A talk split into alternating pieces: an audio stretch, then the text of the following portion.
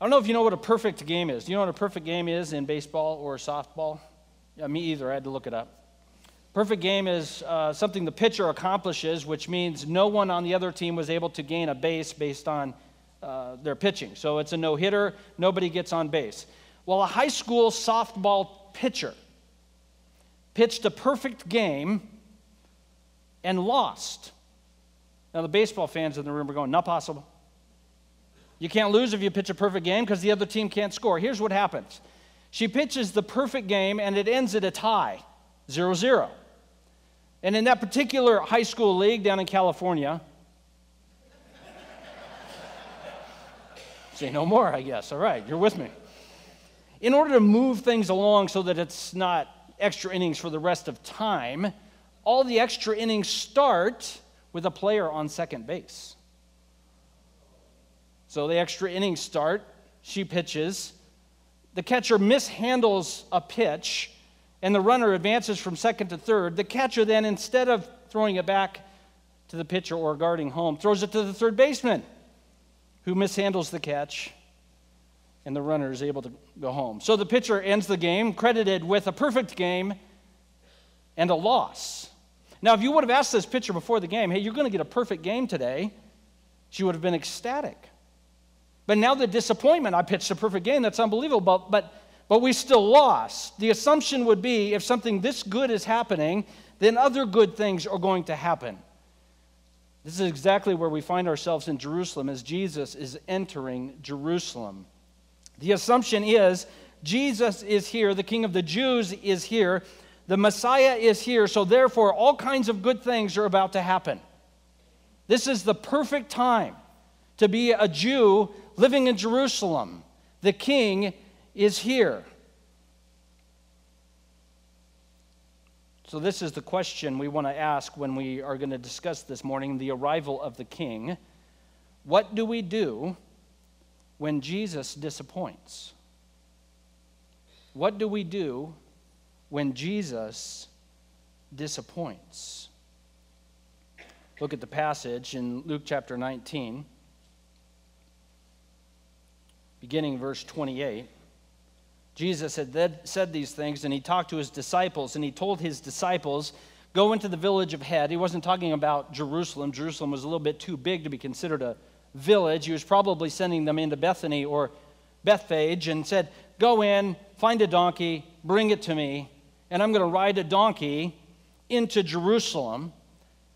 Now, geographically, I don't know if you've got a Bible map in the back of your Bible or on your app.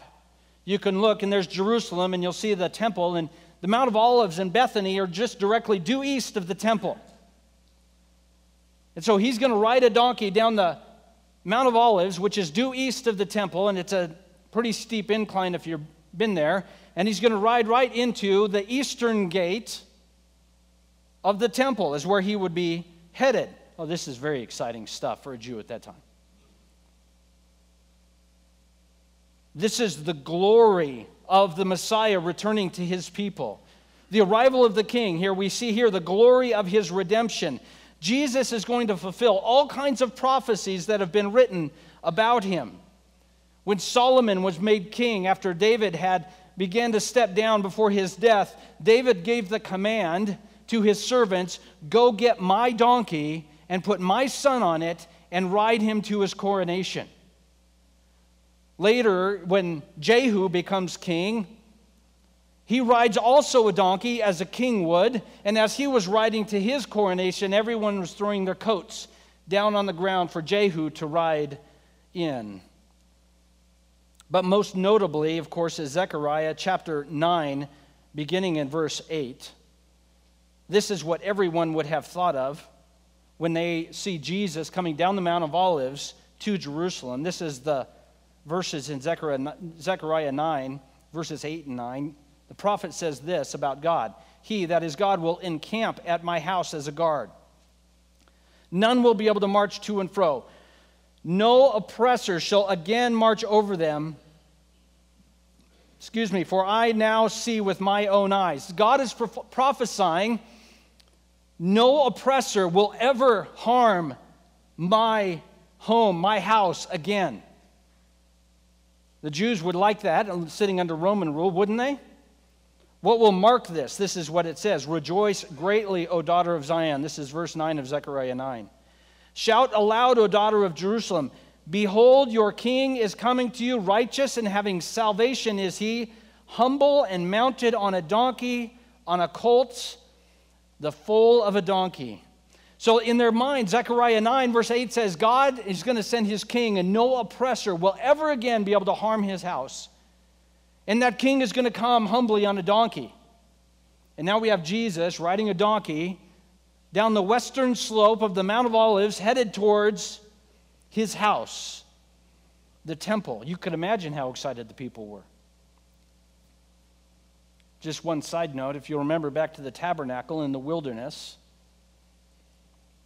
the tribes were arranged in camping formation when we, they would make camp. The tabernacle would be set up, and the tribes would camp in a certain order around camp.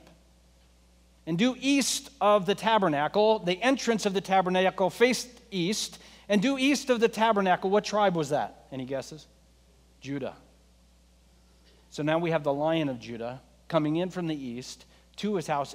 Like I say, any Jew had read, who had done his devotions that day would be going, mind blown, it's on.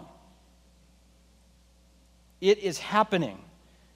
And so Jesus is coming and he's fulfilling his prophecy, and his mission and his life is worthy of the praise that the people give him. They're spreading out their clothes, and his donkey is riding on them. And I don't know how many coats they had. I assume they had a guy at the back who'd grab the coat and throw it to the guy in the front, and they would just keep it going. Unless they had miles of coats, I don't know.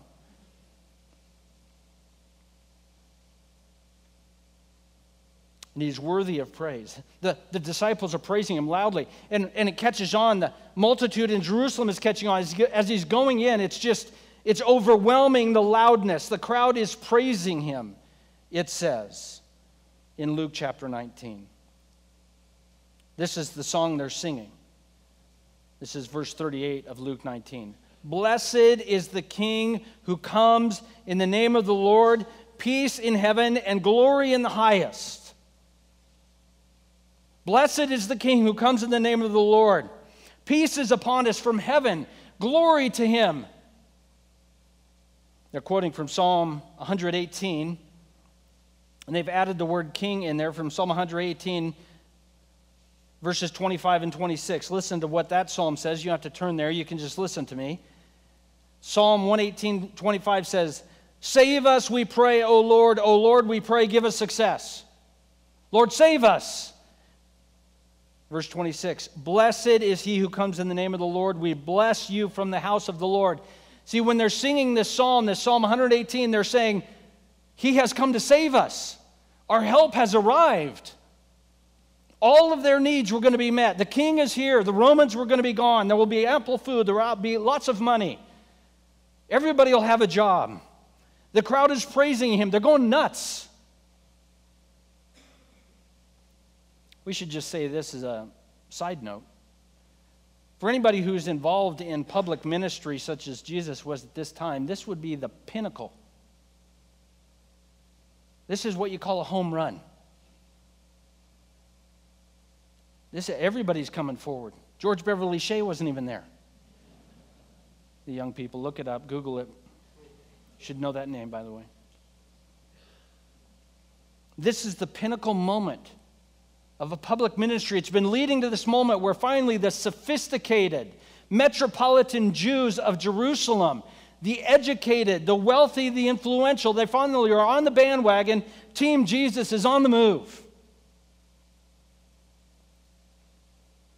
This bothers some of the religious leaders, as you'll note there in Luke 19. You'll see the Pharisees confronting Jesus. They felt like this praise was out of line and they are saying, listen, you should rebuke your disciples. There's a couple of problems from the Pharisees' perspective. Number one, this is getting out of hand. The Romans are going to get wind of this and we're all going to die. That's a valid fear.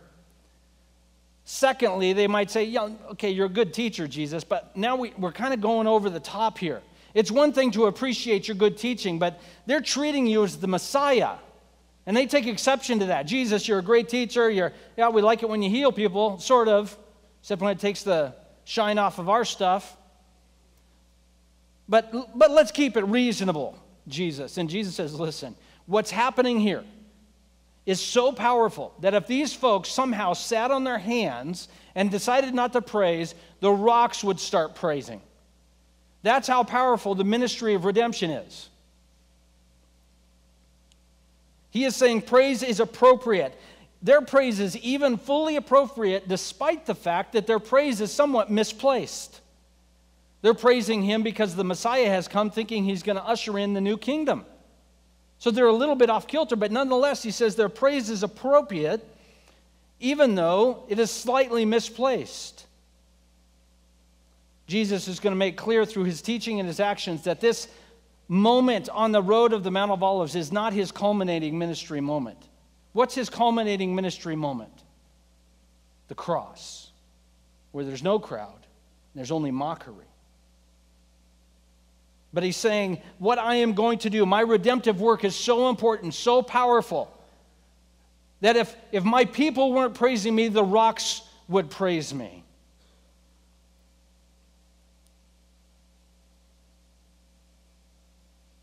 It says in my note, so I hesitate to say it because that always gets me in trouble, and I know that's very entertaining for you. I think maybe we should consider that we should not be out worshiped by people who are worshiping for the wrong reasons. We know why he came. We, we got the whole story, front, beginning to end. And we've got people here who are worshiping Jesus for mostly wrong reasons, and their worship was out of control. And I mean that in a nice way, not really out of control. Their worship was their whole heart, their whole mind. They were fully in. Their worship was so uh, all encompassing that the religious people said, you know what, you ought to simmer down. And I don't think it's necessarily the best thing to be out worshiped by people who are worshiping for the wrong reasons. I'll let you deal with that. I'm going to move on. The glory of Christ is the cross, not the crowd. The glory of Christ is not the glory of being recognized by people. The glory of Christ is being hung hung on a cross to bear our sin, to bear our shame. He reminds us of this over in Matthew chapter 16. Jesus says this to his disciples. From that time on, it was after an event in his life, from that time on, Jesus was showing his disciples that he had to go to Jerusalem and suffer many things from the elders and the chief priests and the scribes, and he had to be killed, and on the third day be raised from the dead. So he tells them plainly I'm going to Jerusalem, I'm going to die there, I'm going to be raised from the dead. Peter, who had been reading some ministry books, and knew all about it, says this Peter took him aside and he began to rebuke him. That's awesome. Far be it from you, Lord, this shall never happen to you. He turned and he said to Peter, Get behind me, Satan. You are a hindrance. You are not setting your mind on the things of God, but the things of man. Jesus told this to his disciples Anyone who would come after me must deny himself and take up his cross and follow me. So Jesus understood what the glory was. He understood what his purpose was. His purpose was to go to the cross, his purpose was to take our, our sin on himself. And Jesus would not entrust himself to the crowds because Jesus knew what was in the heart of a man. Jesus' glories on the cross. Jesus' glories in an open tomb. Jesus glories in the fact that sin is done and death is done. All the oppressors are gone. What can sin do, do to us in Christ? Nothing. What can death do to us in Christ? Only usher us into his presence. Jesus has wiped away by his glorious redemption all of the oppressors. He has fulfilled all of the prophecies that were spoken of him.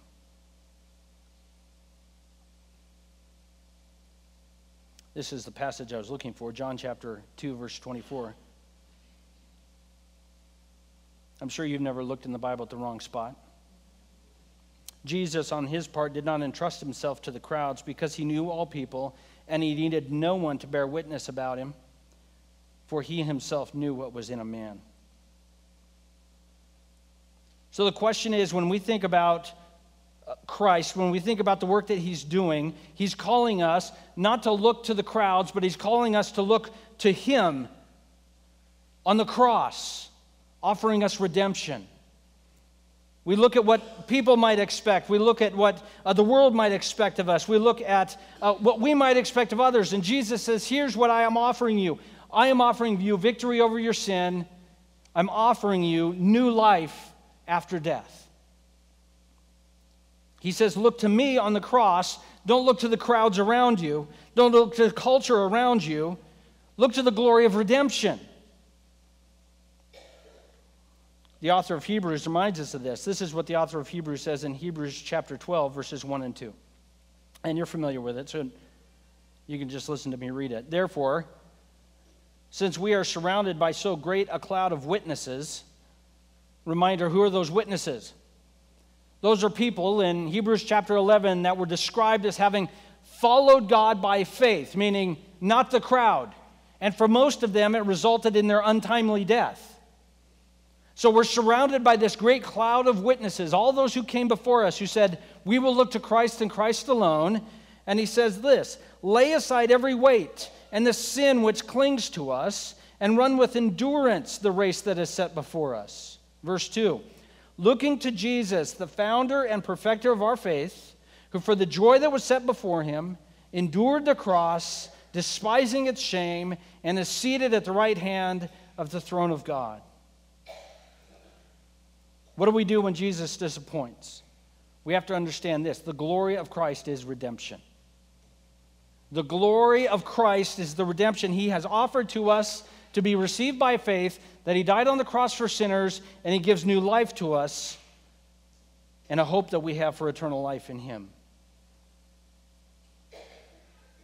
The glory of Christ is redemption. That's a little bit hard for us to take, I think. We love Jesus, and I, I wouldn't question that in you. But we love Jesus, and there's a number of things that we certainly hope He's going to do in our life. And the Bible here in Luke chapter 19 is going to describe two ways in which we don't really appreciate the glory of Christ's redemption, and we're looking for other things, and that's where disappointment comes around. The glory of Christ is redemption, and when we want something other than redemption from Him, we're going to tend to be disappointed. And there's two kinds of people that will find themselves very disappointed. You ready for those two kinds of people? Yes, you're ready. Okay, here we go. Rebels and religious. Rebels are going to be disappointed with Jesus. Religious people are going to be disappointed with Jesus. Jesus knows that most people will not support his plan for redemption. And we're going to fall in one of two camps, or maybe we'll go back and forth depending on the week either rebellion or religion. Okay, let's start with re- rebellion. The grief of rebellion that fills Christ with sadness. Look again at Luke 19, beginning in verse 46. And by that, of course, I mean uh, verse 42.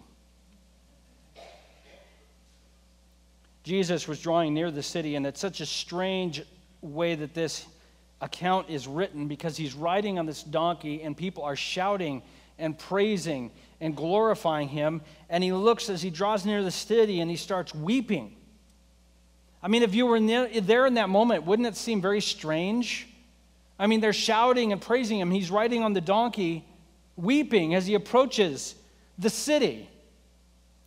And listen to what he says Would that you, even you, had known on this day the things that make for peace, but now they're hidden from your eyes. And the day will come upon you when your enemies are going to destroy you. Makes a prophecy about Jerusalem that comes true in AD 70. He says to the people of Israel, in that moment filled with grief, peace is coming to you, but you have no idea what peace is bringing to you. And this is the grief of rebellion, the, the sadness that fills Christ. The rebellion says, I love God, but He doesn't take care of me the way He ought to. Rebellion is simply rejecting God and what He offers, and this started with Adam and Eve. They loved the garden. At a certain point, though, they decided to operate the garden and see what life looked like without God involved. They still wanted the buffet, they just didn't want to have to ask God for it. They wanted God's stuff, they didn't want God. And this has been the rebellion that we've been having for all of time. We don't mind God's stuff, but God gets a little irritating from time to time. And rebellion is merely rejecting God and what He offers. And so Jesus is coming to Israel. He's coming into Jerusalem, offering them the only peace that will last forever freedom from sin, victory over death. And as is our custom, not merely the Jews, but every person who has ever lived, we said, Really? With all the problems we're facing right now, you bring forgiveness. Do you not read the paper, Jesus? I don't know if you noticed this, but the Romans are killing people without interruption. I don't know if you noticed this, Jesus, but the temple is not being well taken care of. Jesus, I don't know if you've noticed this, but there's a lot of injustice in the world around us. So listen, forgiving of sins and eternal, that's fantastic. You know, that's great. That's good. For Easter and Christmas, will come out. But we got real problems to deal with, Jesus. And Jesus saying, in weeping, if you only understood what brings real peace, his peace that he offers to every man, woman, and child through faith is forgiveness now and resurrection in the future. But what we want is all of our problems fixed now, and the forgiveness is fine, and the resurrection, that'll come in time. And the rebellion that's bound up in our heart says, God is a cheapskate. All he's offering is forgiveness. And Jesus is showing us the contrast of what is moving him. He says, You don't understand. I'm offering you the only thing you really need. And the grief of our rebellion fills his soul with sadness. Sometimes it's appropriate to allow the Word of God to give us a slice into the heart of God and allow the weight of our rebellion on Him to affect us. And I'm not saying we should live in some kind of depressed state, but every now and then it's perfectly appropriate to say, oh man, I have, I have really hurt him. I put him on the cross. We don't want to live in that place because he gives us peace over our forgiveness. But we see in this moment the weight of our sin on him, the, the sadness our rebellion has caused in him. We want peace, but we want a different kind of peace, and that rebellion wounds the heart of God. Where do we look for peace? Well, the thing is, we look for peace in lots of really good things. It's just these really good things are not ultimate things. It's the same places that they were looking for peace in the first century, when Jesus was riding a donkey into Jerusalem, they were looking for peace, political peace. They were looking for the right decisions to violently be made at the upper echelons of political power. They were looking for financial peace. So would no longer have to worry about what's going to be available in the weeks and months ahead. They were looking for peace in their relationships where parents would finally get along with children and wives would get along with husbands and there'd be no more rebellion in the homes and there would be no more brokenness in the families. They were looking for peace at work where they could finally go to work, do a good job, work hard, and actually make a profit. And not have to toil and work and some days make a living and other days not make a living. They wanted peace to know that they had the right information, to have the right education. They wanted peace to know that every now and then they could take a day off and enjoy themselves. These are all things that we look for. These are good things which provide peace. And Jesus came and said, I will provide you peace that lasts forever, forgiveness of sins. And we said, But have you seen the government? It seems, okay, we're not going there.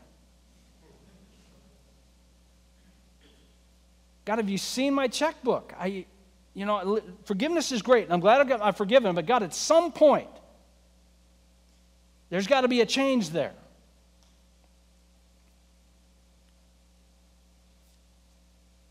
And Jesus comes bringing us forgiveness of our sins. This is what the Proverbs says in Proverbs 11 28. Whoever trusts in his riches, and you could take all those categories I just mentioned and sort of substitute it in for riches. Whoever trusts in his politics, finances, work, family, education will fall. But the righteous will flourish like a green leaf. So what you're supposed to say if you're reading that right is, well, I want to flourish, right? Anybody want to flourish? It's like two people. Okay. Well, then what do we got to do? Well, we got to be righteous. Right? Now you got a problem, don't you? You're not you're lousy at being righteous. I think you're, if you're like me, you can do righteous for like five minutes. If everybody else I know is asleep. Well, how am I going to flourish? I, I'm not going to be able to be righteous. I'm not even that good at behaving well. Never going to be, how, I'm never going to flourish. And Jesus comes in, oh, I'll just make you righteous. And we say, well, Jesus, could you make me rich? I mean, that's what we do. I mean, if you're just honest, that's what we do. Jesus, will you just fix this relationship? Jesus, will you just give me a job? Jesus, will you just fix my kid? And these are all valid concerns, things that cause angst and worry and fear. We, we all get it. But we think those not ultimate things will fix it. And Jesus says, I'm going to make you righteous so you can flourish so that I could set a table before you in the presence of your enemies. The world will be falling apart around you, and you'll be sitting at my table saying, Jesus has given me more than I could ever deserve. And Jesus strode into Jerusalem on a donkey, offering the ultimate peace we all needed. And in the end, we said, Wow, you left heaven to give us that? We talked about it Wednesday night, and I know you weren't all there, so I'll mention it again. So for you who are here Wednesday night, uh, you can surf the web for a minute. You're saying, oh, I already am, so that, that fits. Okay. Hosea is a great example in the Old Testament of redemption. Hosea was a prophet that God told Hosea to marry a woman who had a job. Um, she was a prostitute. They had a baby, they named him Not Loved. They had another baby, they named him Not My People. Not a good family. Finally, she leaves him. And then God tells Hosea, Go back and save your wife, redeem her. So I don't have, I'm just off the cuff here, but it says what he got. He basically gra- grabbed some gold coins, some silver coins, some barley, some wheat, a couple of buttons out of the junk drawer. But the way it's described what he paid for, it, what it is, is he's scraping his cupboards for everything he can find, and he's going to scurry down to the place where he can redeem her, and he's just hoping he has enough. And so God looks down from heaven and sees us in our devastating condition, working, rebelling in our sin, and he's going through heaven scraping the cupboards. And finally, he says, Not enough. I'm going to have to send my son. So that's the only thing that will pay for it. And the son rides in on the donkey. And we say, Oh, that's it? Oh, that, oh huh. Oh, okay. And Christ's heart is broken. It's only by God's grace and the depth of the Son's love for us that he didn't turn the donkey around and head out of town. Because he came to save sinners and rebels. But he's not going to hide the fact of what that did to him. And he wept. The grief of our rebellion is his heart filled with sadness. Sadness blinds rebels, but I should say, sadness he has with uh, rebels, but what he expresses towards religious is not sadness, it's anger. Look with me towards the end of Luke 19, Luke 19 45. Jesus goes into the temple. He enters the temple and he starts driving out those who are selling. Let's just set the stage here and understand what they're doing. So, what would happen is you would go to the temple, and the worship required you to make offerings, and the Mosaic law required that you contribute a certain uh, amount of money, a certain kind of animals, and all these other sorts of things. So they came up with all these things. They said, what you can do is if you live far away, say you live up north in Galilee, and you've got your flawless lamb, it's kind of hard sometimes to trek a flawless lamb all the way down from Galilee. That's a long walk. I mean, it's a long drive, much less a long walk, right? Not only that, you could get down there. What if the thing breaks its leg on the way? So, what they would do is they would offer lambs for sale in the um, uh, temple area. So, you could leave your lamb at home, come to the temple, and buy a lamb. Now, I don't know if you've bought a lamb recently, uh, but lamb, the, the pricing at lamb, let's the lamb pricing in the temple, would, let's it would have made 7 Eleven look cheap. You ever been short on milk, You had to go to 7 Eleven for a half gallon? What is in this? This had better heal all my diseases. price of this milk. What is going on? I can get 17 gallons of milk for that much at Costco. Well, that's right. They had 7 Eleven prices on lamb. It wasn't called 7 Eleven lambs. Don't. It might have been. So you go in and, and they're ripping people off. And then you say, well, I'm going to go give my money. Well, they didn't have a common currency. Some people were coming in lots of different areas. They say, oh, we only take one kind of money. And the exchange rate was always to the favor of the exchangers. Say, well, I need to donate 10 bucks to the temple. Like, okay, I'll give you 10 bucks in the temple currency. How much will that be? $100. Uh, what are you going to do with that other 90 bucks? Buy nice things for my family? Okay, as long as you're honest. And so they were, it was a ripoff. They were stealing from people. And not only that, they were making all of these obstacles for people to be able to worship God. And Jesus comes in and he says, My house is a house of prayer. This means my, my house is supposed to be a place where the broken and the distraught and the lost can come in and throw themselves at the presence of God and he will hear them. There should not be an obstacle. There should be no obstacles for a person to walk into the presence of God and cry out and reach out. This is a place where we go into God with his, in His presence. And the religious people at that time wanted to regulate who got to do that. They put obstacles in front of people that they might have difficulty accessing the Lord. And Jesus says, I am here to destroy all the obstacles between you and God. I am here to devastate any obstacle between you want to get to God. I will remove every obstacle, including your sin, including your rebellion, and including money changers.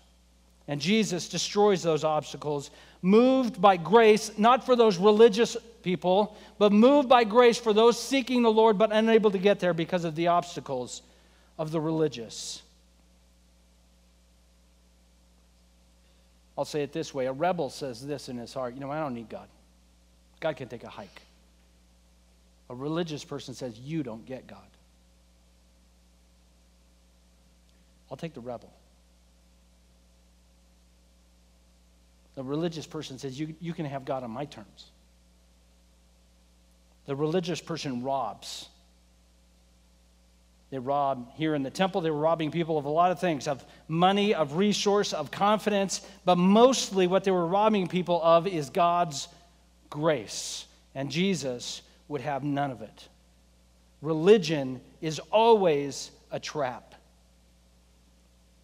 Religion is always a trap that seeks to put up obstacles between you and God and trap you in a system that can never be figured out. Look at the last verse of chapter 19 in Luke.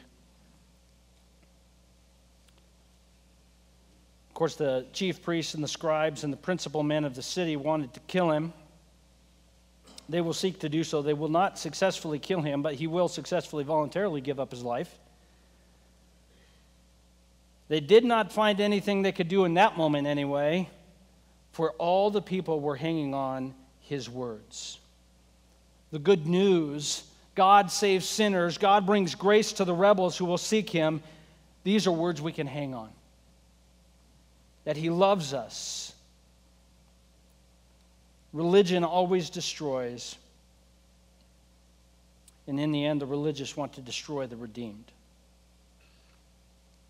On that note, let's look over at Romans 8:31 by way of closing. We're going to sum up with this. Romans 8 31.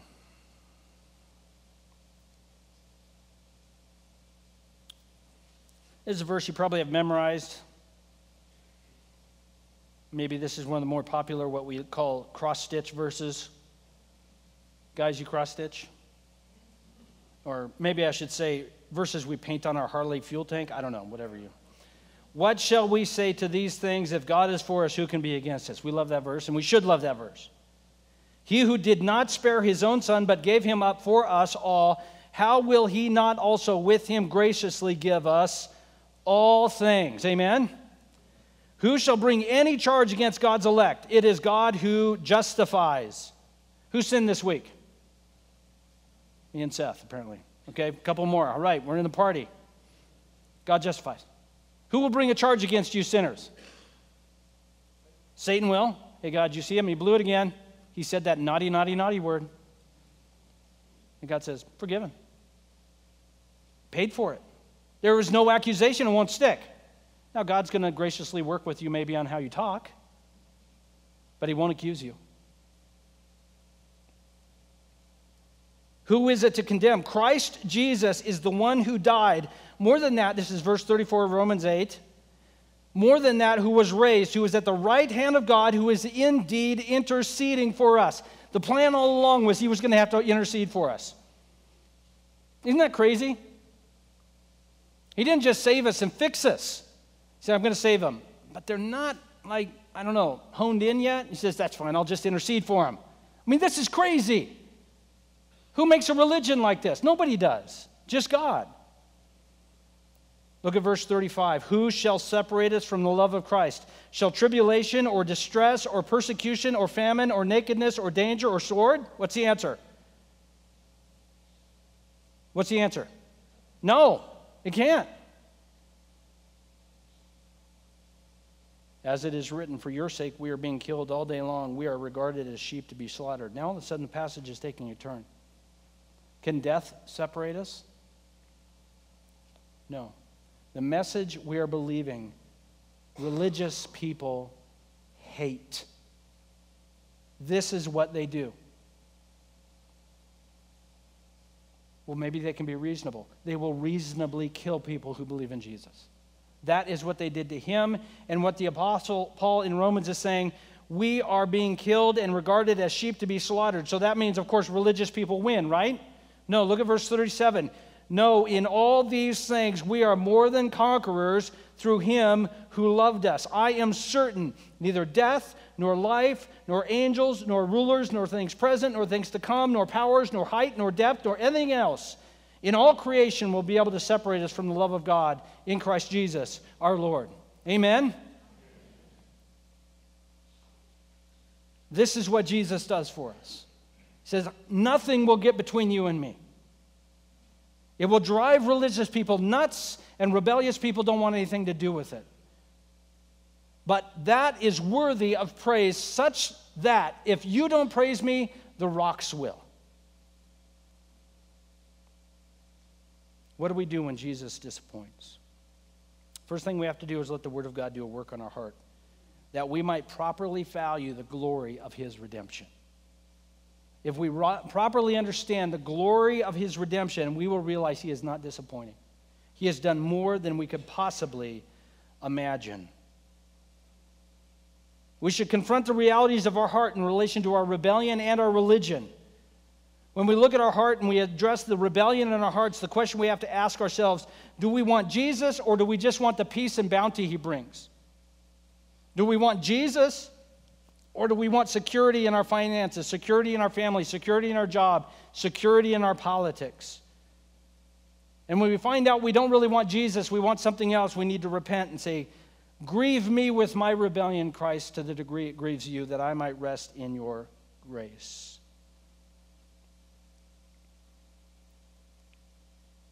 Do we look into our heart and find any religion? Do you agree that Jesus came to offer grace for sinners, grace through the cross, but people in church need to be respectable, have their act together, and fit in? Read Acts. Not a whole lot of respectability, act togetherness, or fitting inness. And if we look in our hearts and say, we want, we want Jesus, but I want other people who want Jesus who are just like me, we've missed the boat. On purpose, he's pulling a body of believers together who would not ordinarily want to be together.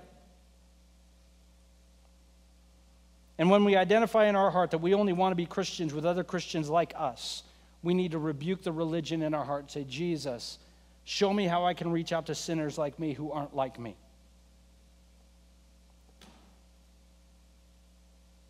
Because of the grace of Christ, he brings in rebels like us. We can't make it, but we can mend our sin and we can receive his forgiveness.